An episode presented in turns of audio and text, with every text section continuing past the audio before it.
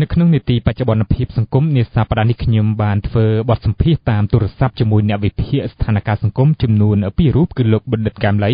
និងលោកបណ្ឌិតមាសនេះបាទកុំឲ្យខាត់ពេលយូរខ្ញុំសូមចោទជាសំណួរដំបូងទៅកាន់លោកបណ្ឌិតកែមលីបាទលោកបណ្ឌិតកែមលីកន្លងមកនឹងពេលថ្មីថ្មីនេះឃើញថាមានការដកតំណែងបុគ្គលឬមន្ត្រីដែលមានអំណាចមួយចំនួនប៉ុន្តែបើមើលពីការដកហូតតំណែងមួយចំនួនវិញនោះតតែនាយករដ្ឋមន្ត្រីថាដកបានដកតែបើមិនដកគឺមិនដកហើយឯមន្ត្រីដែលមានសមត្ថកិច្ចបែរជាមិនធ្វើរឿងនេះទៅវិញអញ្ចឹងសម្រាប់លោកបណ្ឌិតកាមលីលោកមានយោបល់យ៉ាងណាដែរចំពោះបញ្ហានេះបាទ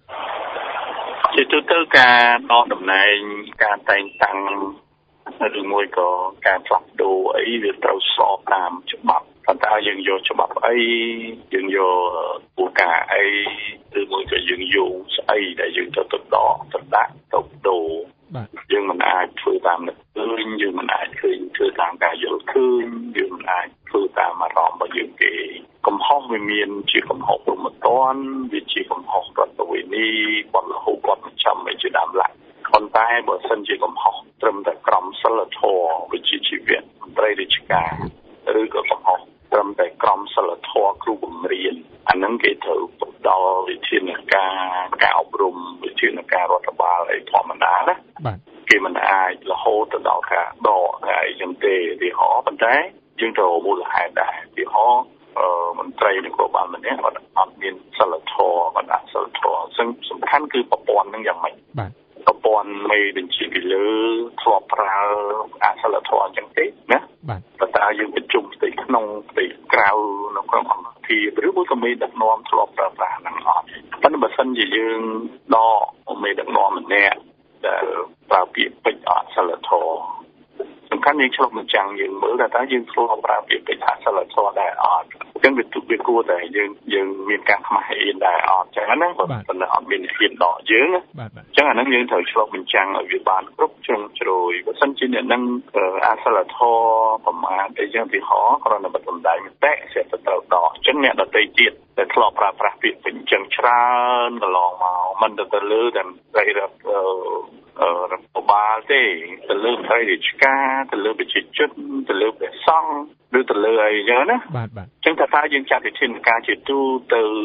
ស្មើស្មើគ្នាចំពោះមុខច្បាប់ដែរអត់អញ្ចឹងណាបាទអញ្ចឹងអានឹងយើងត្រូវធ្វើការពិចារណាបានគ្រប់ជ្រុងជ្រោយទី1ទីពីរកាលណាយើងមានរចនាសម្ព័ន្ធនយោបាយរដ្ឋមន្ត្រីរដ្ឋមន្ត្រីអគ្គនាយកដ្ឋាននាយកដ្ឋានគេត្រូវអនុវត្តតាមពីតិវិធីហ្នឹងណាបាទ មន្ត្រីដែលនៅក្រោមអគ្គនាយកដ្ឋានយើងត្រូវតែប្រធានឬអគ្គនាយកនៃអគ្គនាយកដ្ឋាននឹងឯងជាអ្នកចាត់វិធីនៃការជាអ្នកអប់រំជាអ្នកអីណាកាលណាយើងអឺធ្វើអញ្ចឹងមានន័យថាមិនធ្វើឲ្យប្រព័ន្ធគ្រប់គ្រងរដ្ឋបាលយើងខ្សោយវាខ្មែរយើងគេហៅបោះសន្ទូចរំលងភ្នំអានេះមែនទេយកភ្នំទៅជន់លើសន្ទូចទៅទៀត ចឹងណាបាទចុះសម្រាប់លោកបណ្ឌិតមាសនេះមានយោបល់យ៉ាងណាវិញចំពោះទស្សនវិជ្ជានេះបាទបាទបើសិនជាយើងពីការប្រើអតិពលនឹងយើងក្នុងករណីនេះមានអតិពលនឹងពីកម្រិតបាទទី1គឺយើងចោទសំណួរសួរទៅលើពលនៃអាដាមសម័យកាយ3ហ្នឹងដែលអាចប្រើឲ្យស្ថាបប៉ូលីសចរាចរណ៍ក្រុងហ្នឹងទៅចូលជើងមន្ត្រី លេខដែលប្រចាំការនៅតាមនៅតាមដងផ្លូវណាអានេះជារឿងមួយយើងស្គាល់ទៅហើយក៏មន្ត្រីដែលនៅស្ថាប័នផ្សេងមួយដែលនៅខាងអន្តរប្រវេសន៍អាចមានអំណាចក្នុងការបញ្ជាទៅឲ្យមន្ត្រីមួយទៀតដែលនៅស្ថាប័នចរាចរណ៍នេះជាសំណួរមួយដែលយើងឆ្ងល់ថា តាមនេះជាបាត់អន្តរាគមដែលវាវាខុសច្បាប់នៅទីមួយទីពីរគឺយើងមើលពីអន្តរាគមរបស់ពីខាងប្រមុខរដ្ឋាភិបាលវិញក៏យើងឃើញថាពីល្ងាចនោះគឺថាដកតំណែងហើយក៏ដឹងចេញទៀតសម្រាប់ពលំឡើងក៏ប្រាប់តែមានការប្រព្រឹត្តបន្ថយមកនៅត្រឹមការដកតំណែងប៉ុន្តែទុកឲ្យនៅសរំតរៈសរំតរៈនៅកណ្ដាលបាទតែអានឹងក៏ ជាការអន្តរាគមដែរអឺមានប្រកបមានការអន្តរាគមពីខាងណាមួយដែលធ្វើឲ្យមានការបន្ទុកបន្ថយមកវិញណាបាទបាទបាទអញ្ចឹងអបបធអន្តរាគមនេះវាអតិពលអាក្រក់ណាស់សម្រាប់មកដល់លើការរស់នៅរបស់សង្គមខ្មែរហើយអ្នកដែលរងគ្រោះដោយសារវប្បធម៌នៃ អន្តរជាតិនឹងគឺអ្នកដែលតូចតាចអ្នកដែលបត់ដោយដែលត្រូវរងគ្រោះបាទអញ្ចឹងលោកបណ្ឌិតមីនីយល់ថាការដកតំណែងមន្ត្រីមួយចំនួនកន្លងមកនេះជាការធ្វើតាមច្បាប់ឬក៏ជាការធ្វើតាមអារម្មណ៍បុគ្គលច្រើនជាងបាទ តាមនៅក្នុងយើងនេះអូនយើងពិបាកណាស់ពេលណាដែលគេចង់ប្រើច្បាប់គេប្រើតែពេលណាគេចង់ប្រើសំខាន់បុគ្គលគេប្រើអញ្ចឹងអាវិធីសាស្ត្រទាំងពីរគេប្រើនៅក្នុងពេលជាមួយគ្នាពេលណាគេថាអានឹងវាត្រូវផ្លូវច្បាប់គេប្រើផ្លូវយន្តតែតាណាដែលប្រើផ្លូវច្បាប់បានគេថាអារម្មណ៍បុគ្គលទៅក៏យកច្បាប់ហ្នឹងមកបកស្រាយហើយគេ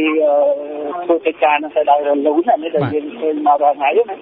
បាទអាចចុះសម្រាប់លោកបណ្ឌិតកែមលីវិញយល់ថាបច្ចុប្បន្ននេះកម្ពុជាអនុវត្តបែបណាដែរចំពោះការដកតំណែងបុគ្គលដែលមានអំណាចមួយចំនួនហ្នឹងគឺភាគច្រើនធ្វើតាមច្បាប់ឬក៏ធ្វើតាមអារម្មណ៍អ្នកដឹកនាំដែរបាទភាគច្រើនយើងដឹកនាំរបៀបមេតាវិយាបត្រ Frontline System មេជាធំចឹងបាទអំណាចប្រមូលផ្ដុំការដកការដាក់នេះខ្ញុំឃើញភាគច្រើនគាត់ធ្វើបានត្រឹមត្រូវដែរមិនអត់ទេណាហើយចំណុចមួយចំនួនតាមអារម្មណ៍តាមអីចឹងតាមខំតាមខ្សែតាមបាក់តាមពូ ចឹងបើចង់ដកបើសិនជានឹងមានខ្សែធំនិងមានខ្នងក្រាស់ដកអត់ចេញបើចង់ចាប់ចឹងដែរនឹងមានខ្នងធំខ្សែក្រាស់ពិបាកចាប់ជួនកាលបាត់ចំណងមើលទុកចោលចឹងទៅវាអត់ប៉ុន្តែបើសិនជានឹង ធ្វើធំដែរនឹងមកស៊ីជាអង្គញាយដែរក៏អត់ខ្សែអត់កន្លងគេទោះបីជាកំហុសនឹងតិចគ្រូជាងហ្នឹងក៏ត្រូវគេចាប់បានអញ្ចឹងណាបាទសូមឲ្យលោកបណ្ឌិតជួយបញ្ជាក់បន្តិចថានៅពេលដែលមានការដកតំណែងបុគ្គលមួយដែលមានអំណាចអញ្ចឹងតើគេត្រូវផ្អែកទៅលើទស្សនវិជ្ជាអ្វីខ្លះដែរបាទខ្ញុំមិនមែនជាអ្វីរាជការសាធារណៈទេប៉ុន្តែខ្ញុំក៏យើងមើលបាក់ព្រមតនទៅវិញណាអ្នកដែលប្រព្រឹត្ត ទោសរហូតទៅដល់ជួលបទអក្រិតអាហ្នឹងមិនត្រឹមតែវិធានការរដ្ឋបាលទេគឺវាអាចមានវិធានការតុលាការទៅទៀតហ្នឹងរឿងមួយរឿងទី2ខ្ញុំគិតថាការសម្ដែងមតិការតវ៉ាការនិយាយវាគ្រាន់តែជាសិទ្ធិកម្រិតនៅក្នុងសិទ្ធិសម្ដែងមតិវាអាចត្រឹមតែក្រមសីលធម៌វិជ្ជាជីវៈហើយនៅក្នុងហ្នឹងបើសិនជាគាត់នគរបាលគាត់មានសមាគមមិត្តនគរបាល ពួកយោធាក៏មានសមាគមយោធាគ្រូបង្រៀនឬក៏ពេទ្យអីក៏មានសមាគមគ្រូពេទ្យសមាគមឆ្មបសមាគមគ្រូបង្រៀនអីចឹងណាបាទអញ្ចឹងទុកឲ្យសមាគមឧទាហរណ៍មេធាវីអញ្ចឹង មានសមាគមគណៈមេធាវីអញ្ចឹងទុកឲ្យគណៈមេធាវីគេប្រອບរំសិលធម៌ទៅមែនទេវាមិនរហូតដល់ទៅជាការរដ្ឋបាលទេអញ្ចឹងណាបាទដោយសារតែចិត្តអស់នីតិហើយអញ្ចឹងសូមជាសំណួរចុងក្រោយទៅកាន់លោកបណ្ឌិតមីនីតែម្ដងបាទលោកបណ្ឌិតបើសិនជាកម្ពុជានៅតែមានទម្លាប់ម្ដងអនុវត្តច្បាប់ហើយម្ដងធ្វើតាមអារម្មណ៍បែបហ្នឹងតើវាមានអត្តពលអាក្រក់អ្វីខ្លះដែរបាទបើសិន ជាយើងធ្វើការដូចរបៀបរងថ្ងៃចាក់ថយចាក់ថយបែបនេះខ្ញុំគិតថា100ឆ្នាំទៀតក៏ការអនុវត្តច្បាប់របស់ខ្មែរហ្នឹងវាមិនមានការរំលំដែរបើវានៅតែប៉ុណ្ណឹងវានៅជួនកាលទៅថយច្បាប់បន្តិចទៅបន្តិចទៅប្រើទម្លាប់បន្តិចទៅរងថ្ងៃគឺមើលទៅគឺចឹងអាច្បាប់ឲ្យទម្លាប់ហ្នឹងគឺអាស្រ័យគេនឹកឃើញកាលណាពេលខ្លះគេប្រើច្បាប់ទៅពីលើច្បាប់មកទៅទៅទៅកាលណាផុតពីច្បាប់ទៅច្បាប់ហ្នឹងមិនអាចដើរទៅបានទេ